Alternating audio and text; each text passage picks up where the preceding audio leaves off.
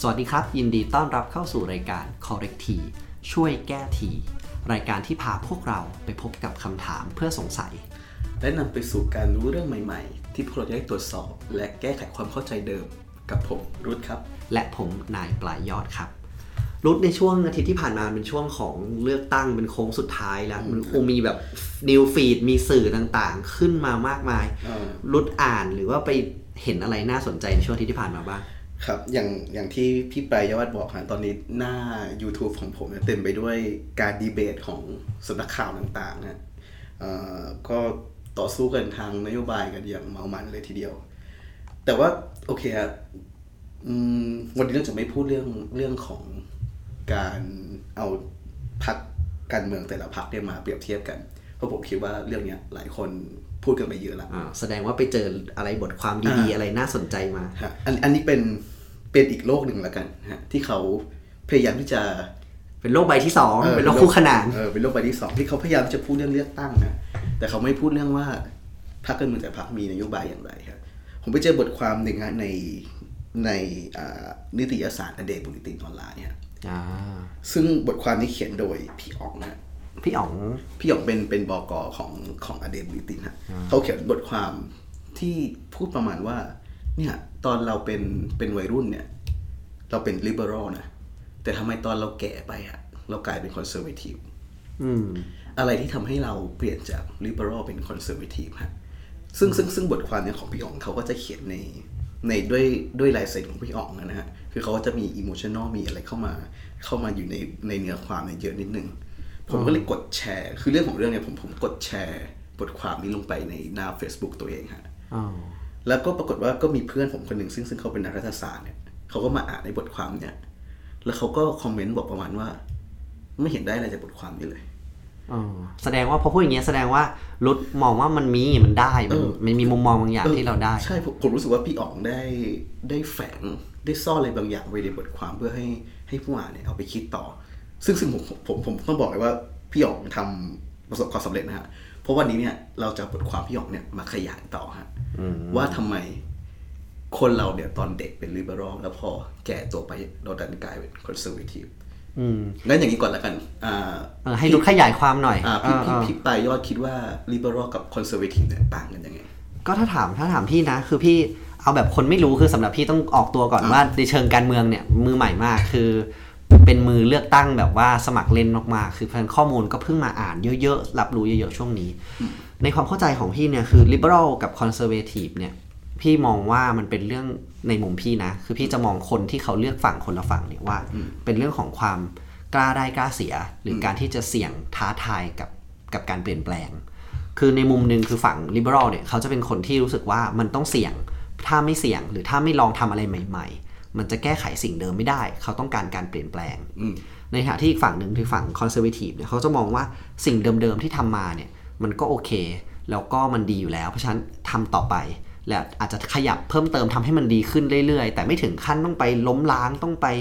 ยกเลิกหรือว่าเปลี่ยนแปลงอะไรมากมายขนาดนั้นอันนี้คือเป็นมุมเป็นมุมของเรื่องของความเสี่ยงในในการที่จะเลือกอันนี้ในมุมของพี่นะรุทขยายความตรงไหนที่พี่ยังไม่ได้พูดเพิ่มนะคือคือสำหรับผมแล้วผมรู้สึกว่า liberal conservative ก็ไม่ได้ห่างไกลกันนักนะฮะสมมติเรากางเส้นจำนวนมาเนี่ยเอาศูนย์อยู่ตรงกลางเนี่ยถ้าเราเดินไปทางขวานิดนึงเนี่ยมันก็จะกลายเป็น conservative คือเดินไม่เยอะนะเดินนิดเดียวอืมนิดเดียวแต่ถ้าเกิดก้าวไปทางซ้ายอ่ะก็จะกลายเป็น liberal อืมซึ่งทั้งสองทั้งสองคอนเซ็ปต์เนี่ยทั้ง liberal และ conservative เนี่ยยังสามารถอยู่ภายใต้ร่มเงาของประชาธิปไตยได้อ๋อคือคนในระบบการปกครองประชาธิปไตยก็มีทั้ง liberal และ conservative อ่ะทีนี้ถ้าเราเดินเลยเกินขอบประชาธิปไตยอ่ะเดินไปสุดทางของขวางขวาสุดทางทางซ้ายมันคืออะไรถ้าถ้าเราเดินต่อจากทางทางซ้ายถ้าเดินอีกนิดนึงจะเจอสิ่งที่เรียกว่า socialism ก็คือสังคมนิยม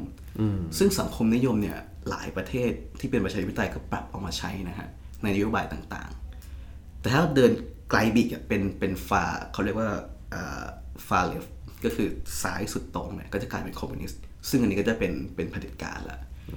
ก็คือมันจะมีคนมาแบบตัดสินใจแทนให้อ่าใช่ฮะในในในในในคอนเซปต์เดียวกันถ้าเราไปทางขวาสุดเนี่ยก็จะกลายเป็นเผด็จการฟาสซิสต์เช่นเดียวกันซึ่งฟาสซิสต์กับกับคอมมิวนิสต์เนี่ยโดยหลักการแล้วก็คือเป็นเผด็จการแต่ว่า โดยนโยบายทางเศรษฐกิจก็คือเขาจะต่างกันอยู่กันคนละคนละฝั่งของกราฟอืมก็คือสุดท้ายแล้วไม่ว่าจะซ้ายสุดหรือขวาสุดเนี่ย ม, มันจะมีคนกลุ่มหนึ่งกลุ่มเล็กๆมาตัดสินใจมาดูแลให้แต่แต่วันนี้เราจะพูดแค่แค่กรอบเล็กๆก็คือ liberal conservative ซึ่งผมมองว่าไม่ได้ต่างกันมากโอเคที่ผมมอง liberal ว่าเป็นยังไง liberal เนี่ยผมมองว่ามันเป็นเป็นแนวคิดที่เชิดชูคนแต่ละคนนะคือเขามองว่าคนแต่ละคนเนี่ยคอนเซปต์หลักคีย์เวิร์ดหลักคือเท่าเทียมกันคำว่าเท่าเทียมกันคือคือคือคีย์เวิร์ดหลักของคำว่า liberal คือเขาเชื่อว่าแต่ละคนเนี่ยมีจิตใจที่ที่ต้องการที่จะนำไปสู่สิ่งที่ดีคือไม่มีใครอยากอยากที่จะทำให้ชีวิตตัวเองดูแย่ลงหรือทำให้ชีวิตตัวเองแย่ลงทุกคนต้องก้าวไปสู่สิ่งที่ดีอยู่แล้วอันนี้คือฉะนั้นเนี่ยทุกคนก็จะได้มีความเท่าเทียมกันมีอิสระคุณอยากทำอะไรก็ได้เพราะเรามั่นใจว่าทุกสิ่งที่คุณทำอ่ะมันจะไปมันจะสร้างสิ่งที่ดีสู่สังคมอืมแล้วทีนี้แล้วฝั่งคอนเซอร์เวทีฟเขาไม่ได้มองว่าคนเท่าเทียมกันยังไงอ่ะที่อ่าฝั่งคอนเซอร์เวทีฟเขาก็มีเหตุผลของเขานะคือคอนเซอร์เวทีฟเขามองว่าเฮ้ยเวลาคนเราในในการตัดสินใจของคนเราแต่ละครั้งเนี่ยนอกจากเหตุผลแล้วเนี่ยคนเรามีสิ่งที่เรียกว่าอารมณ์เป็นปัจจัยสำคัญซึ่งในอารมณ์นั่นแหละบางทีมันขึ้นขึ้นลงลงฮะทำให้การตัดสินใจของคนเนี่ยในแต่ละครั้งเนี่ยมันไม่มันไม่คงเส้นคงวาเขาเลยเชื่อว่าเฮ้ยถ้าเกิดว่าปล่อยให้ปัจเจกชนหรือคนแต่ละคนเนี่ยตัดตัดสินใจด้วยด้วยตัวเองที่อิสระที่ไม่มีกรอบอะไรเนี่ยบางทีมันอาจจะพาไปสู่สิ่งที่สิ่งที่เลวร้ายหรือสิ่งที่ทำให้สังคมเราเนี่ยเสื่อมถอยลงใช่คอนเซอร์เวทีฟก็เลยเชื่อว่าเราควรจะต้องมีกรอบใดบางอย่างมามามามามาควบคุมคนเหล่านี้เอาไว้เพื่อบอกว่าเขามีเหตุผลมากกว่าควบคุมอารมณ์ได้ดีกว่าซึ่งซึ่งซึ่งกรอบพวกนี้อาจจะมองง่ายเช่นเรื่องของศาสนาการมีศาสนาเข้ามาเนี่ยทำให้คนมีซึ่งศาสนาก็จะบอกว่าให้คนคนต้องดำรงชีวิตหนึ่งสองสามสี่แบบนี้สิ่งนี้ก็เป็นกรอบที่ชัดเจนว่าคนก็ต้องปฏิบัติตามเพื่อที่จะได้มีชีวิตที่ดีซึ่งอันนี้ก็คือคอนเซปต์หลักคือเขามองว่าคนเราไม่ควรที่จะมีอิสระในการคิดมากเกินไปควรจะมีกรอบฉะนั้นเขาเลยมองว่าเฮ้ยถ้าเกิดสมมติถ้าถ้าเรามองในคอนเซปต์ของศาสนาเนี่ยผู้ที่เป็นนักบวชในศาสนานั้นๆก็จะดูเหมือนว่าเป็นกลุ่มคนที่ที่มีแนวคิดในการดำรงชีวิตที่ดีกว่าคือคือเขารู้ว่าเนี่ยถ้าคุณดำรงชีวิตแบบนี้นะคุณจะมีชีวิตที่ดีขึ้นใช่ไหมเขามองว่ากลุ่มคนในในโซนเป็นนักบวชอ่าอาจจะมีแนวคิดที่ดีกว่ากลุ่มคนธรรมดา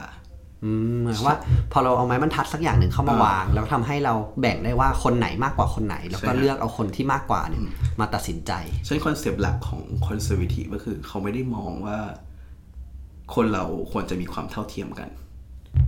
แต่อย่างไรก็ตามทั้งลิเบอรัลและคอนเซอร์เวทีฟคือคนในสังคมนั้นมีมีอิสระมีสิทธิและมีเสรีภาพในการดำรงชีวิตแต่ว่าคอนเซอร์เวทีฟมันจะต้องแค่มีกรอบอะไรบางอย่างเข้ามาครอบครองเอาไว้ทำให้ความเท่ากันของคนในสังคมเนี่ยมันเริ่มหายไป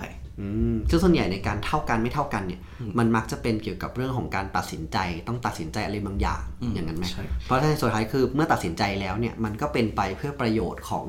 ของประชาชนอะไรที่คล้ายๆกันผมผมจะยกตัวอย่างในลักษณะของของการเมืองละกันนะฮะ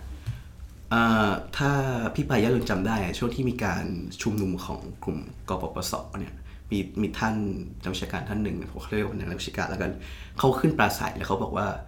เนี่ยเสียงของคนกรุงเทพเนี่ยหรือเสียงของคนที่จบปริญญาตรีหรือจบปริญญาโทเนี่ยควรจะเป็นเสียงที่ที่หนักกว่า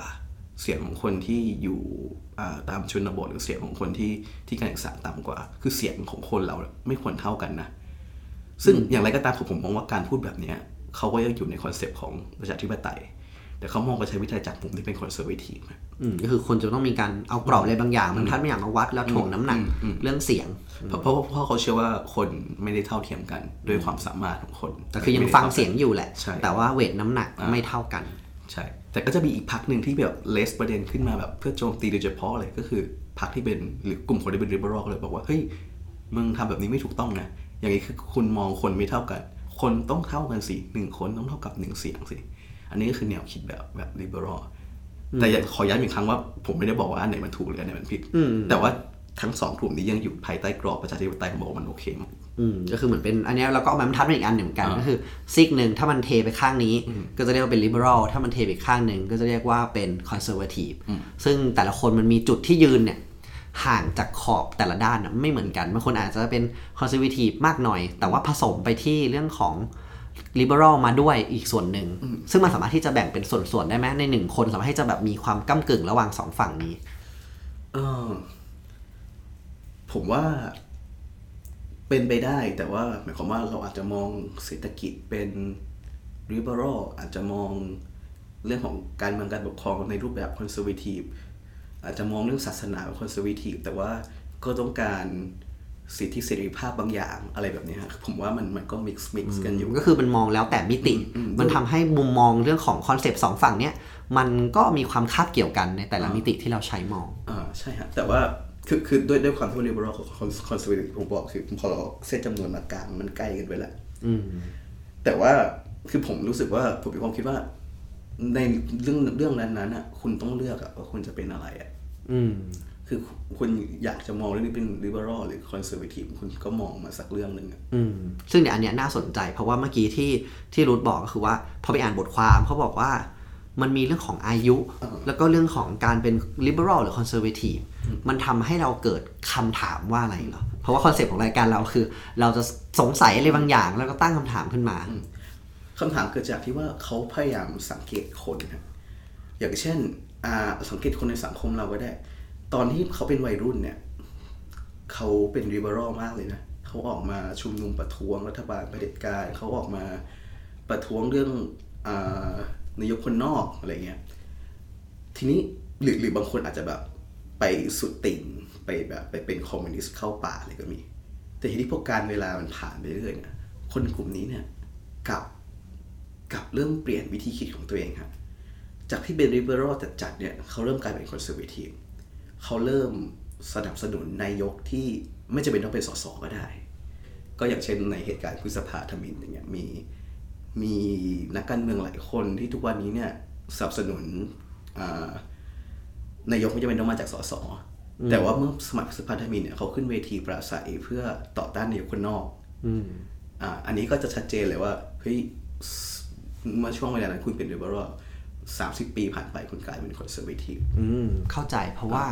เพราะว่าคำอธิบายก็คือว่าการที่เขาเป็นนายกคนนอกเนี่ยเขาไม่ได้เกี่ยวข้องเลยกับเสียงของประชาชนเขาจะมาจากเสียงที่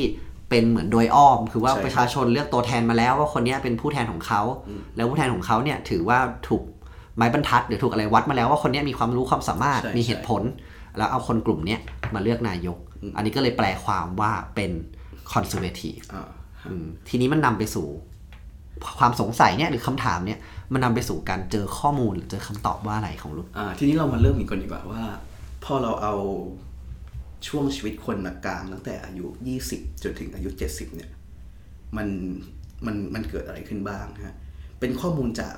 จากประเทศอังกฤษฮะเป็นงานวิจัยเขาทำวิจัยคือเขาเก็บข้อมูลในแต่ละปีว่าคนอายุอายุช่วงนี้เนี่ยเทคะแนนให้กับพรรคที่เป็นคอนเซอร์เวทีฟเนี่ยสักกี่เปอร์เซ็นต์ทีนี้ก็เขาก็ทำเขาก็ทุกครั้งที่มีการเลือกตั้งนะสิ่งที่ประหลาดใจมากคือทุกครั้งที่มีการเลือกตั้งเนี่ยเขาเจอแพทเทิร์นเดียวกันหมดเลยและตัวเลขเดียวกันเลยก็คือถ้าเด็กอายุยี่สิบอายุประมาณยี่สิบ ยี่สิบต้นๆหรือสิบแปดอะไรเงี้ยจะมีตัวเลขประมาณ ยี่สิบเปอร์เซ็นต์ ที่ที่เลือกพรรคคอนเซอร์เวทีฟหมายความว่ามีเด็กมาหนึ่งร้อยคนเนี่ยยี่สิบคนเนี่ยเลือกคอนเซอร์เวทีฟไปละแต่นี่พอเขาไปดูในช่วงที่เป็นตอนแก่คือช่วงที่อายุเจ็ดสิบปรากฏว่า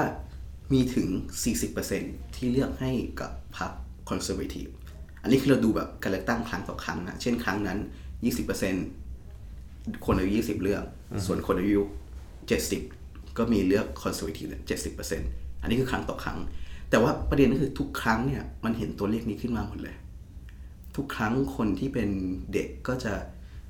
ส่วนใหญ่ก็จะไม่เลือกคอนเซอร์เวทีฟแต่ว่าพอแก่ตัวไปแล้วก็มีแนวโน้มจะเป็นคอนเซอร์เวทีฟมากขึ้นที่ผมอยากจะเสริมนิดนึงว่าเออแล้วอุปนิสัยเมื่อกี้ผมลืมไปนิดนึงอุปนิสัยหรือว่าวิธีการคิดหลักของคนเป็นคอนเซอร์เวทีฟเขาเป็นคนยังไงเออเขาเป็นคนยังไงทำไมเราถึง เรียกเขาว่าเป็นคอนเซอร์เวทีฟนะฮะอ่ะโอเคสำหรับคอนเซอร์เวทีฟหนึ่งก็คือเขาจะเป็นคนที่มองโลกในแง่ดีเขาเป็นออพติมิสติกฮะเขาเชื่อว่าดิโมคราซีสามารถแก้ปัญหาได้ทุกอย่างและเขาก็รู้สึกว่าเฮ้ยโลกใบนี้มันมันน่าอยู่อยู่แล้วอะ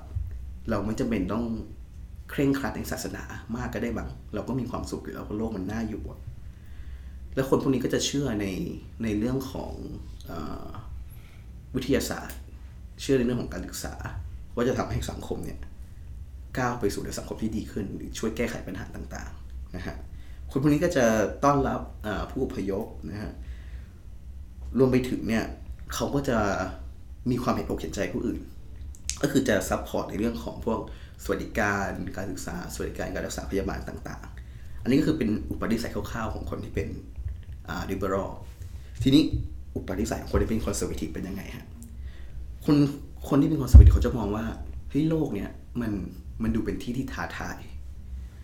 ดูเป็นที่ที่แบบจะมีคนมาขโมยอาหารคุณตลอดเวลา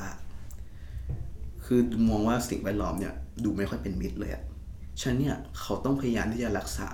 ผลประโยชน์ของครอบครัวรวมถึงผลประโยชน์ของตัวเองด้วยให้ได้มากที่สุดที่จะทำได้ฉะนั้นเขาก็จะยังไงดีล่ะเขาก็จะสนับสนุนการที่ท่านในอเมริกาเขาจะสนับสนุนเรื่องของการให้ประชาชนสามารถครอบครองอาวุธได้เพราะเขารู้สึกว่ามันมันมันไม่ปลอดภัยโลกนี้ไม่ได้ปลอดภัยสำหรับเขาเขาอาจจะต่อต้านเรื่องของผู้อพยพนะฮะต่อต้านเรื่องของภาษีหมายถึงว่าเอาภาษีไปให้คนจนอะไรแบบนี้อันนี้ก็จะเป็นเป็นวิธีการเป็นอุปนิสัยที่เราเห็นได้ชัดๆว่าใครเป็นคอนเซอร์เวทีฟใครเป็นลิเบอรัลอืมอันนี้น่าน่าสนใจนะอืมเออแล้วก็ที่ก็กลับมาที่สถิติที่ผมบอกไปก็คือก็คือเอ่ออย่างที่บอกถ้าจะเป็นเด็กเนี่ยเขาก็จะเป็นลิเบอรัลแล้วก็ถ้าเป็นเป็นคอนเซอร์เวทีฟเนี่ยก็จะเป็นคนแก่ทีนี้พอเขาเอากราฟเนี่ยมามามาวิเคราะห์เนี่ยปรากฏว่ามันมันมีคือคือการที่คนเนี่ยเปลี่ยนจาก liberal เป็น conservative เนี่ยมันเปลี่ยนด้วยอัตราที่คงที่ฮะอยู่ที่ ศูนย์จุดสามแปดเปอร์เซ็นต์ หมายความว่าในแต่ละปีสมมุติว่าพี่ปลายยอดแก่ขึ้นหนึ่งปีพี่ปลายยอดก็จะมีโอกาสเริ่มที่จะเปลี่ยนเข้าไปเป็น conservative เนี่ย ศูนย์จุดสามแปดเปอร์เซ็นต์ คือคนกลุ่มนี้ก็จะเปลี่ยนไปเป็นไปเป็นหมายว่าในในแต่ละครั้งที่มีในแต่ละปีที่มีการเลือกตั้งอ่ะก็จะมีคน ศูนย์จุดสามแปด คนเนี่ยที่กลายไปเป็นคอนเซอร์เวทีฟฉะนั้นพอถึงอายุเจ็ดสิบปั๊บเนี่ยตัวเลขมันเลยขึ้นมา ยี่สิบเปอร์เซ็นต์ อืมคำนึงว่าพออายุเยอะขึ้นเนี่ยเราจะเริ่มกลัวคนมาขโมยอาหารเราเออหรือมองโลกในเชิงแย่ลงนิดนึงต้องรักษาผลประโยชน์เก็บไว้อ่าทีนี้คำถามต่อมาก็คือเออถ้าอย่างนั้นแล้วเนี่ยอะไรเป็นปัจจัยสำคัญที่ทำให้ให้ไอ้ ศูนย์จุดสามแปดเปอร์เซ็นต์ เนี่ยเกิดขึ้นมาได้อืมอ่าพี่พี่ปายอดมีความเห็นยังไงบ้างครับก็อันนี้จากเท่าที่มีข้อมูลหรือเท่าที่รู้มาเนาะถ้าผิดอะไรช่วยแก้นะครับ okay. ก็คือว่าไม่ถึงว่าผู้ผู้ผู้ฟังทางบ้านด้วยเพราะรายการเราคือช่วยแก้ทีคือจากฟังมาถึงตรงเนี้ยมองนึกถึงหลายๆเรื่องเช่นเรื่องแรกมันเป็นเรื่องของ liberal กับ conservative เนี่ยมันเป็นสายตาที่เขามองโลกเหมือนกันว่าเขามองว่าโลกเนี่ยมันปลอดภัยหรือไม่ปลอดภัยการที่จะอยู่ร่วมกันมันต้องใช้วิธีไหนอันนี้นึกไปถึงอันหนึ่งเรียกว่า theory x กับ theory yคือเป็นเรื่องวิธีการการจัดการของคุณแมคเกรเกอร์เป็นยุคหนึ่งก็คือพูดถึงว่าในการบริหารคนในองค์กรอะไรเงี้ยเขาบอกว่า theory x ก็คือว่าถ้าเราไม่มีกฎระเบียบไม่มีเงื่อนไขไปจำกัดไว้คนจะขี้เกียจคนจะไม่ทำงานหรอกอ่าเรื่องเรื่องของระเบียบเป็นเป็นเป็นคอนเซ็ปต์หนึ่งของของเป็น conservative แต่คนอีกกลุ่มหนึ่งเขาบอกว่ามันมีทฤษฎีที่เรียก theory y คือคนทุกคนน่ะมี nature หรือมีพื้นฐานว่าต้องการทำดีแหละต้องการสร้างประโยชน์ให้กับมนุษยชาติและสังคมเพราะฉะนั้นแล้วอ่ะเราไม่ต้องไปมีกฎระเบียบแต่เราช่วยกันไปมองหาว่าอะไรที่ทำให้เขาไม่สามารถทำตามทำตามทำตามนอมหรือทำตามแบบให้มันเกิด productivity เกิดผลผลิตขึ้นได้ในองค์กรเพราะว่าเขามองว่าคนทุกคนอ่ะอยากจะทำแต่ว่ามันมีอะไรบางอย่างที่มันฉุดรั้งเขาไว้เพราะฉะนั้นเราแค่ไม่ต้องไปสร้างกฎระเบียบให้มันบังคับแต่ช่วยไปหาหน่อยว่าอะไรที่มันห้ามเขาไว้ไม่ให้ทำถ้าเราไปเอาอันนั้นออกได้ก็อาจจะทำให้เขาเนี่ยไปได้ไกลมากอันนี้ก็อาจจะตรงกับเรื่อง liberal เรื่องว่าบางทีถ้าเราไปให้การศึกษาให้โอกาสที่ดีกับเขาเนี่ยเขาก็พร้อมที่จะไปได้ไกลมาก อันนี้ทำให้นึกถึงเรื่อง theory x theory y ซึ่งมันมีอันนึงที่พี่ไปอ่านเจอมาคืออย่างเมื่อกี้ที่ตอนแรกบอกว่าเรามอง liberal conservative เป็นเรื่องของการเสี่ยงหรือว่าการรับความเสี่ยงเนาะก็ตรงกับเรื่อง personality ที่เมื่อกี้รุดพูดก็คือว่ามันเขารู้สึกว่าคนที่เป็น conservative เนี่ยพออายุเยอะขึ้นเป็น conservative มากขึ้นเขากลัวว่าคนจะมาขโมยหรือคนจะมาทำให้ผลประโยชน์ที่เขามีมันหายไปมันมีการทดลองทางจิตวิทยาหรือทาง cognitive อันนึงมาจากงานวิจัยเขาเรียกว่าวารสารที่ชื่อว่า psychology and aging เขาก็เอาคนเนี่ยพันคน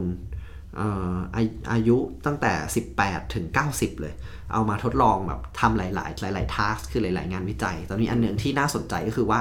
เขาพบว่ายิ่งอายุเพิ่มขึ้นเนี่ยความเขาเรียกว่าจากการรายงานจากตัวเขาเองนะคนที่มาเข้าร่วมงานวิจัยเนี่ยเขาจะรับความเสี่ยงเนี่ยน้อยลงหมายความว่าเขารู้สึกว่ามันมันเสี่ยงอะมันมันจะถูกเทคอะไรไปการทดลองอันนึงน่าสนใจเขาชื่อว่า balloon analog risk task คือมันจะเป็นเหมือนให้เรากดปั๊มลมเข้าไปในลูกโป่งกดหนึ่งครั้งลูกโป่งก็จะตูมขึ้นหนึ่งทีคือเขาบอกว่าคนยิ่งอายุเยอะเนี่ยเขาจะพอใจหรือเขาจะหยุดสูบลมเนี่ยตอนที่ลูกโป่งมันยังไม่ทันใหญ่มากเลยเพราะเขากังวลว่าถ้ามันใหญ่กว่านี้มันจะแตก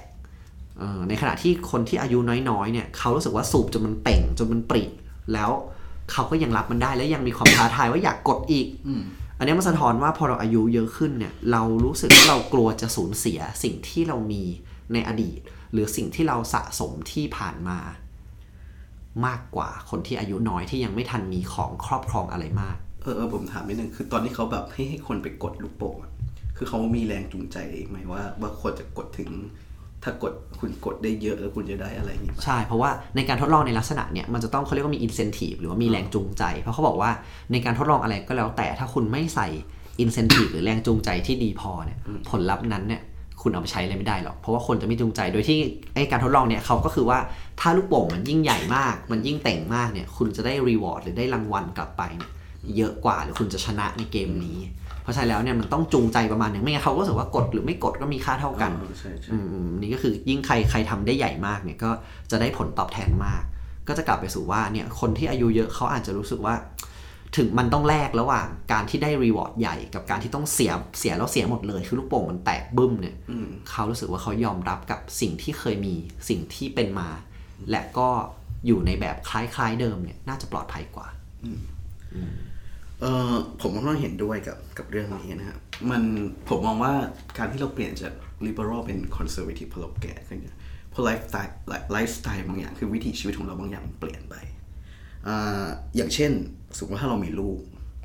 คือคนคือพอเราแก่ตัวเราก็จะมีลูกมีครอบครัว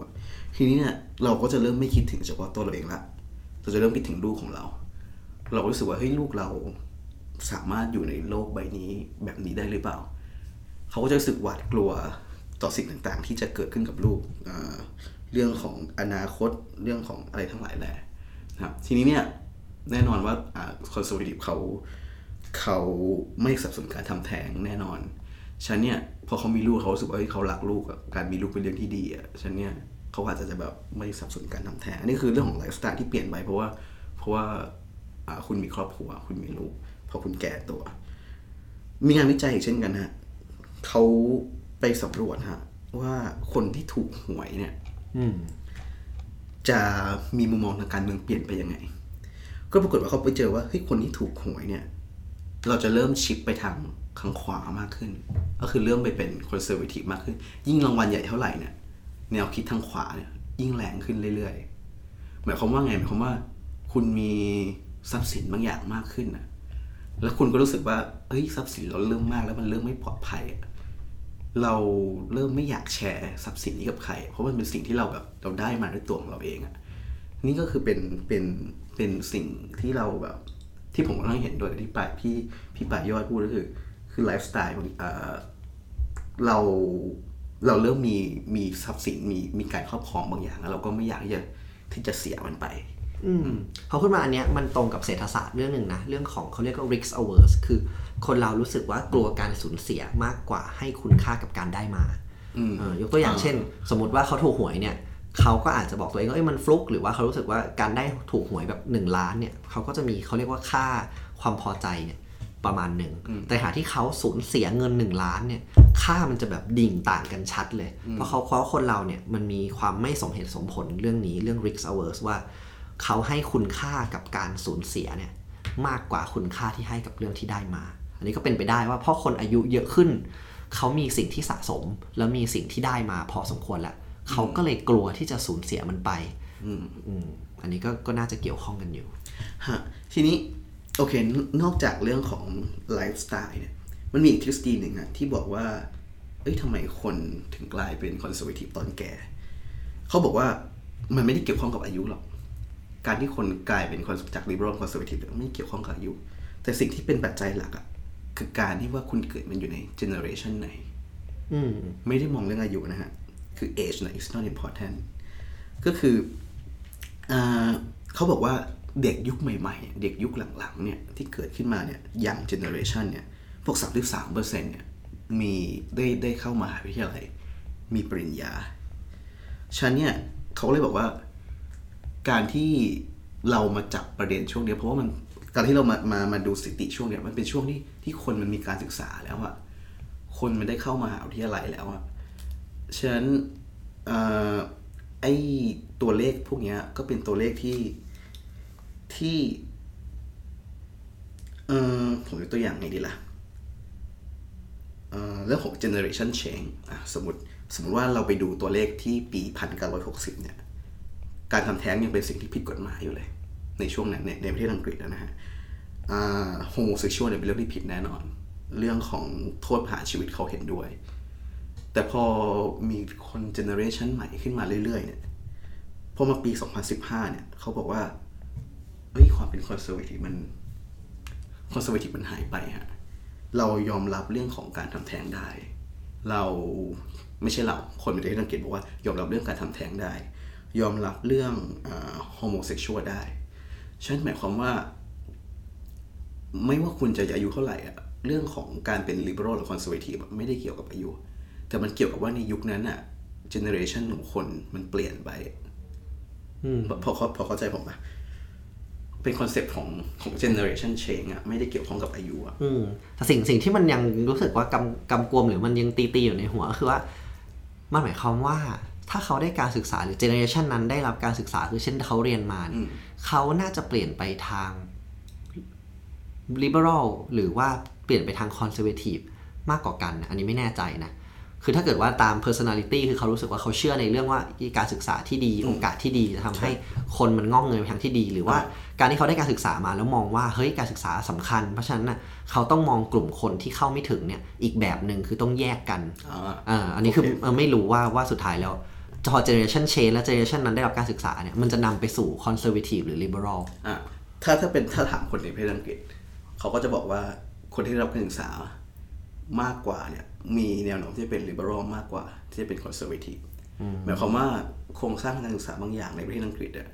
ทำให้คนเป็น liberal มากกว่าที่จะทำให้คนเป็น conservative ซึ่งอันนี้ผมผมมองว่าเป็นเป็นเรื่องของ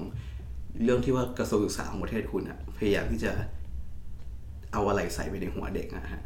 อ๋ออันนี้น่าสนใจเพราะว่าพอคำที่พูดว่าโครงสร้างการศึกษาคือสำหรับพี่อย่างเงี้ยนึกไปถึงเรื่องหลักสูตร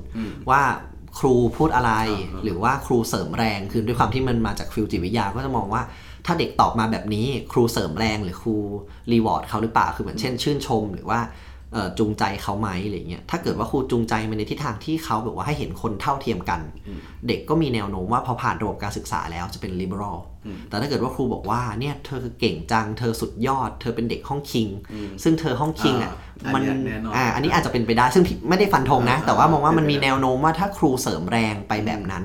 เด็กก็จะเรียนรู้และเข้าใจว่าเอ้ยมันมีความต่างกันระหว่างระหว่างคลาสหรือระหว่างความสามารถซึ่งมันจะได้การเข้าถึงใน resource หรือว่าในทรัพยากรบางอย่างเนี่ยไม่เท่ากัน อ, อ, อันนี้ก็ เ, เป็นเรื่องที่น่าสนใจมากว่าการศึกษาเนี่ยเป็นถ้ามองจากจากมุมมองทฤษฎีเนี่ยก็คือการศึกษามีความสำคัญมากในการที่จะคุณจะสร้างคนให้เป็น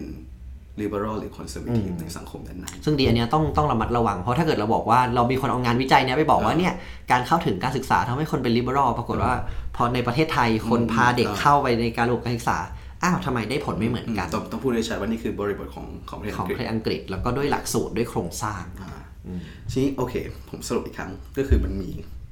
ในในมุมที่ที่ผมไปเห็นมาคือมีสองสองทฤษฎีทฤษฎีแรกคือบอกว่าอายุเนี่ยแหละคือคนเด็กเป็น liberal พอแก่ไปเป็น conservative ฉะนั้นหมายความว่าโลกเราเนี่ย คอนเซอร์เวทีฟก็จะไม่หายไปลิเบอรัลจะไม่หายไปเพราะว่าคนมันมันจะต้องคือ history มันต้อง repeat itself อ่ะคือมันต้องต้องมาอย่างเงี้ยตลอดเวลาเป็น pattern แต่พอมองพอมองในทฤษฎีของการเป็น generation change หมายความว่าการที่เรายังมี conservative อยู่ทุกวันเนี้ยหมายความว่ามันเป็นเขาพวกเขาเหล่านั้นน่ะคือคนที่อยู่ใน generation เก่าและเขาก็ยังหลงเหลืออยู่บนโลกหมายความว่าถ้าวันหนึ่งอ่ะคนเราได้รับการศึกษามากขึ้นอันนี้ผมไปถึงในประเทศอังกฤษนะฮะหมายความว่า conservative กำลังจะหายไปจากโลกใบนี้หรือเปล่าอันนี้เป็นเป็นเป็นเป็นเป็นประโยคคำถามว่า generation change แบบนี้เนี่ย conservative จะหายไปไหมอืมอันนี้คือถามถามถามพี่ใช่ไหมถามพี่เนี่ยแหละคือถ้าถ้าเกิดว่าลองวิเคราะห์อ่ะนะคือบอกว่าอย่างเมื่อกี้ที่บอกไปเนาะว่ามันจะหายไปไหมขึ้นอยู่กับระบบโครงสร้างว่ามันถูกดีไซน์ไว้แบบไหนหรือกระทั่งว่าใครเป็นผู้มีอำนาจในเวลานั้นเพราะว่าแนวโน้มก็คือว่าคนเราอ่ะ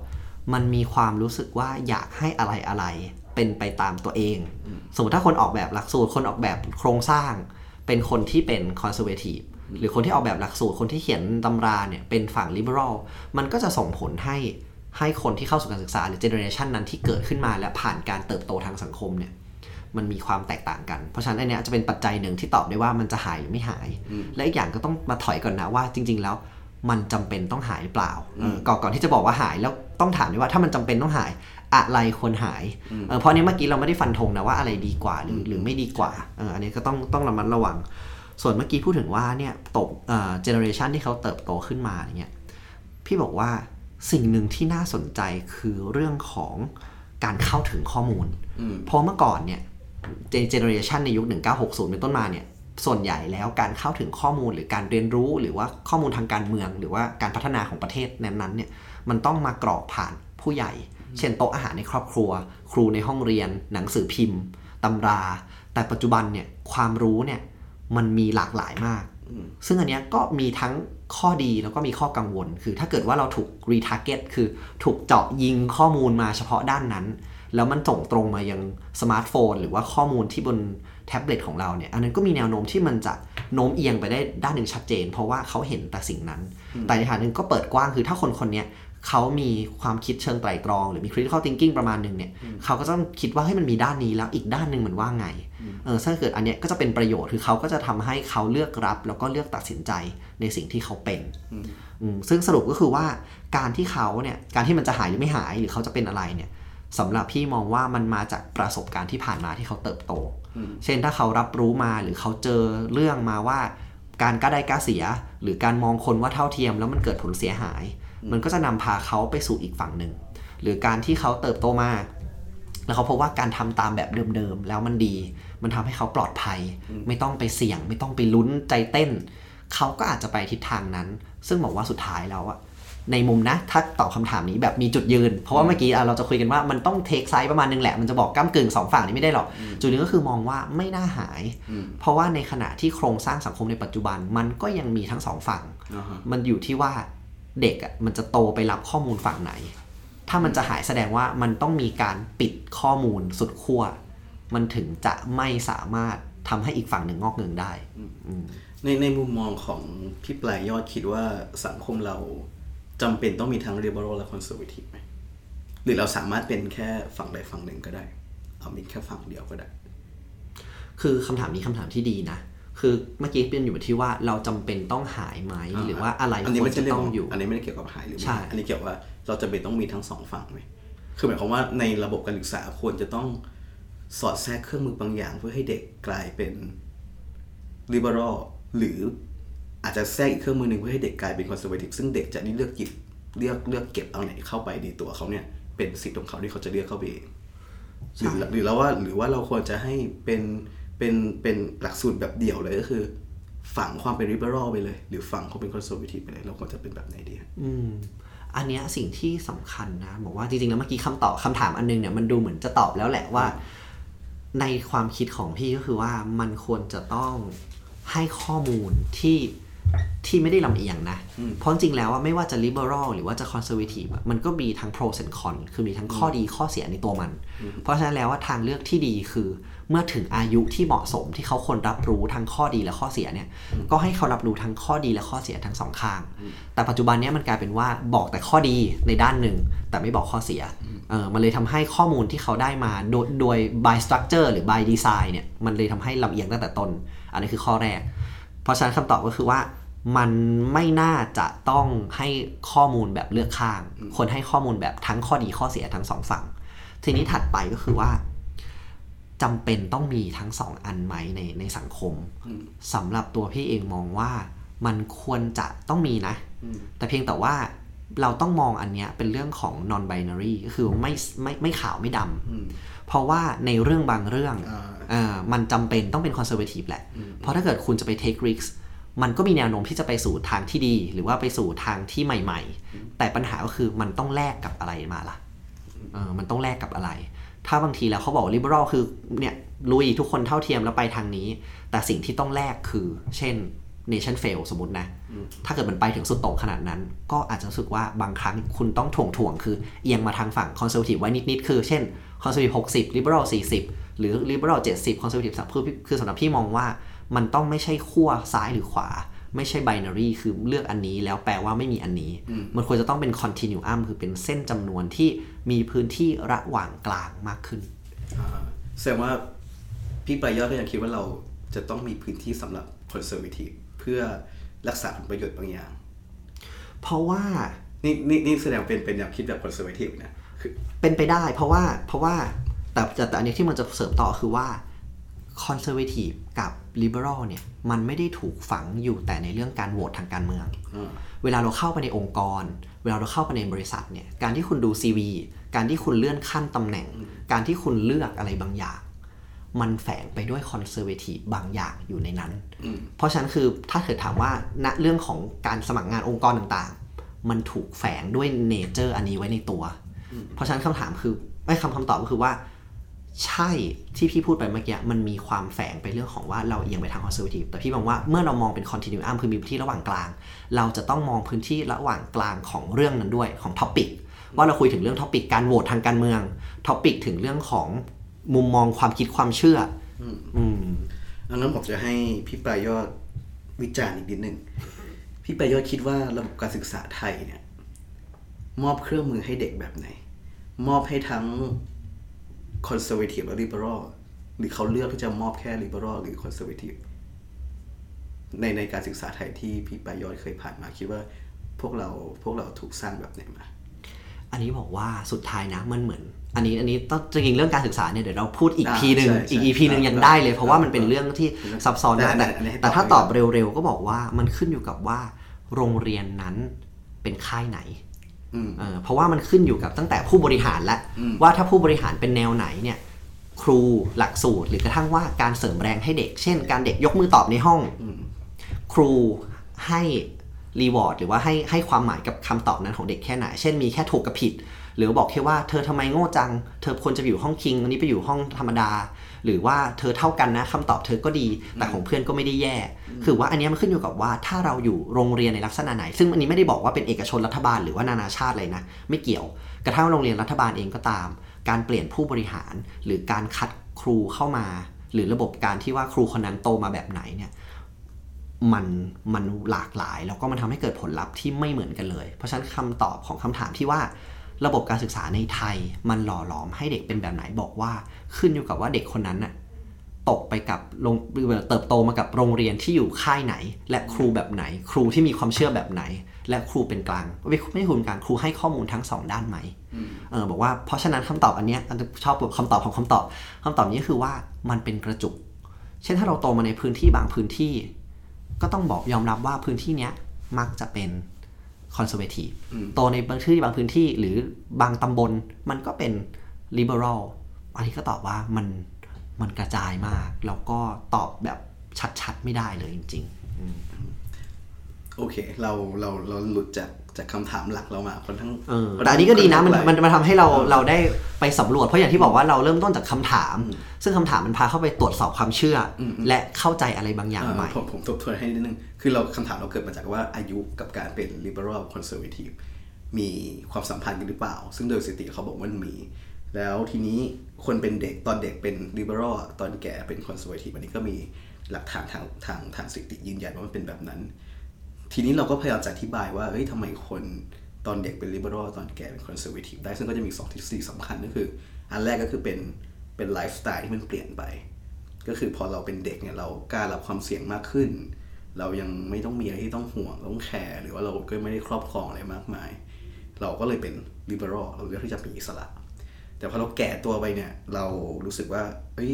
เราเริ่มมีแล้วอะเราไม่จำเป็นต้องเสี่ยงเพิ่มขึ้นอีกนิดนึงเพื่อมีให้มากขึ้นก็ได้พอที่ที่เรามีอยู่วันนี้ก็คือมันมันก็อาจจะเพียงพอแล้วอ่าอันนี้ก็คือเป็นเรื่องของของของไลฟ์สไตล์ที่ที่อายุเข้ามาเกี่ยวข้องใช่หมายความว่าถ้าจากมองจากมุมมองทฤษฎีเนี่ยหมายความว่าถ้าคุณแก่ขึ้นอ่ะคุณก็จะเป็นคอนเซอร์วทีฟมากขึ้นผมกับพี่ปลายยอดก็จะค่อยๆกลายเป็นคอนเซอร์วทีฟมากขึ้นถ้ามองจากจากทฤษฎีนี้จากอันนี้อายุมีผลให้เราเราบอกอายุมีผลแล้วก็อายุมีผลอย่างไรก็ก็เรื่องของไลฟ์สไตล์ที่เราพูดไปแต่ที่นี่อีกทฤษฎีอีกทฤษฎีนึงที่เขาเอาคำว่าอายุออกไปเลยบอกไม่เกี่ยวกับอายุเป็นเรื่องของเจเนอเรชันเป็นเรื่องของการได้รับการศึกษาซึ่งเมื่อกี้เราเราดิสคัสกันไปไกลเรื่องของการศึกษาทั้งมากฮะอันนี้ก็เป็นเป็นเป็นเป็นสองทฤษฎีที่เราที่เราพูดขึ้นมาในในในพอดแคสต์ใน อี พี นี้ของเราเออซึ่งอย่างที่บอกคอนเซปต์เรามันคือรายการช่วยแก้ทีเพราะจริงแล้วด้วยเวลาเท่านี้เราก็ด้วยความรู้อันจำกัดของพวกเราสองคนเนี่ยมันอาจจะไม่ได้มองรอบด้านหรอกเพราะฉะนั้นคือเราคิดว่าเราเปิดพื้นที่ของการที่จะช่วยบอกเราหน่อยว่าเราเราลืมมองเรื่องอะไรไปหรือเราดันพูดอะไรผิดไปในช่วงเมื่อกี้สั้นๆที่คนเราอาจจะพูดผิดกันได้หรือว่าพูดไม่ตรงกับที่คิดสำหรับใน อี พี นี้ของรุดมีอะไรเสริมเพิ่มไหมเสริมเหรอฮะผมอาจจะพูดถึงเพื่อนๆในในรุ่นเราเขาเดียวกับผมที่ทุกวันนี้หลายคนเป็นเป็น liberal หลายคนเป็น liberal จัดมากๆอะผมคิดว่าเราคงต้องตั้งคำถามว่าการเป็น liberal พวกเราเนี่ยเรามีวัตถุประสงค์อะไรแล้วเราลองจินตนาการว่าถ้าเราแก่ตัวไปเนี่ยเราจะเป็นแบบผู้ใหญ่ทุกวันนี้ไหมอะที่เขาจะกลายเป็น conservative มากขึ้นนะฉะนั้นถ้าเกิดว่าเราลองลองลองวางแผนลองจินตนาการในช่วงอายุของต่างๆของเราอะเราอาจที่จะอาจที่จะมีพฤติกรรมที่แตกต่างไปหรือว่าเราอาจที่จะวางแผนที่จะทำอะไรบางอย่างได้ได้ได้ดีมากขึ้นอ่ะหมายความว่าคุณอาจจะรู้ว่าไอ้ตรงนี้กล้าเสี่ยงนะต้องน่าจะต้องเสี่ยงไอ้ตรงนี้มันไม่ควรเสี่ยงควรที่จะเอาแรงไปทำอย่างอื่นมากกว่าอะไรเงี้ยคือผมว่าพอถึงจุดๆนึงอ่ะเราควรที่จะต้องมาทบทวนตัวเองว่าการลิเบอรัลของเราอ่ะแล้ววันหนึ่งเราจะกลายเป็นอะไรอืมอันนี้เป็นข้อสรุปที่อยากสรุปแบบนี้เหมือนกันอ่ะเหมือนจะพูดไม่จบพูดพูดกับพูดต่อจบแล้วอ่ะ อี พี ไปยอดไม่งั้นจะจบ อี พี เนี่ยแล้วนะถ้าโอกาสสุดท้ายนะพูดเลยพูดเลยอ๋อก็คือว่าสุดท้ายแล้วเนี่ยอยากจะสรุปอันนี้เหมือนกันก็คือว่าสำหรับตัวพี่เองเนี่ยมันมีคำหนึ่งที่พูดว่ามันมี truth เอ่อตัวเล็กกับ truth ตัวใหญ่ก็คือว่าในวันหนึ่งที่เราสึกว่าอันนี้เป็นความจริงของฉันเป็นสิ่งที่ฉันเป็นในทุกวันนี้อะไรเงี้ยในขณะที่เวลาเราโตขึ้นมันอาจจะมีความจริงใหม่ๆที่เกิดขึ้นในยุค post truth คือยุคที่แบบความจริงมันอาจจะไม่มีความหมายว่าเราอาจจะไปเจอเรื่องบางเรื่องที่เปลี่ยนความเชื่อหรือเปลี่ยนความคิดเราไปเพราะเพราะว่าเฮ้ยอันนี้มันจริงกว่าเราไม่เคยเข้าถึงข้อมูลอันนี้เลยทำให้เราเปลี่ยนแปลงไปเพราะฉะนั้นคำตอบก็คือว่าเรามั่นใจแค่ไหนว่าสิ่งที่เราเป็นในวันนี้คือสิ่งที่เราจะเป็นในอนาคตและมั่นใจแค่ไหนว่าข้อมูลชุดที่เราถือในวันนี้ว่าคนนั้นทำสิ่งนี้ว่าอันนี้มันส่งผลแบบนั้นมันเป็นข้อมูลที่ครบรอบด้านแล้วจริงๆสุดท้ายแล้วกับอี พี วันนี้คือช่วยแก้ทีเนี่ยเราอยากจะฝากคำถามทิ้งไว้ว่าคุณมั่นใจแค่ไหนว่าในปีข้างหน้าหรืออีกห้าปีข้างหน้าข้อมูลก็ตามไม่ต้องบอกว่าความเชื่อคุณหรอกแค่ข้อมูลที่คุณคิดว่ามันจริงในอีกห้าปีและสิบปีมันจะยังจริงอยู่ก็ฝากคำถามนี้ทิ้งไว้กับ อี พี นี้แล้วก็ส่งเข้ามาในในคอมเมนต์ฝากเข้ามาได้ว่าช่วยแก้ทีว่าถ้าอยากเสริมหรือว่ามีอะไรที่เราขาดไปฝากรายการใหม่ของพวกเราด้วยกับรุดและ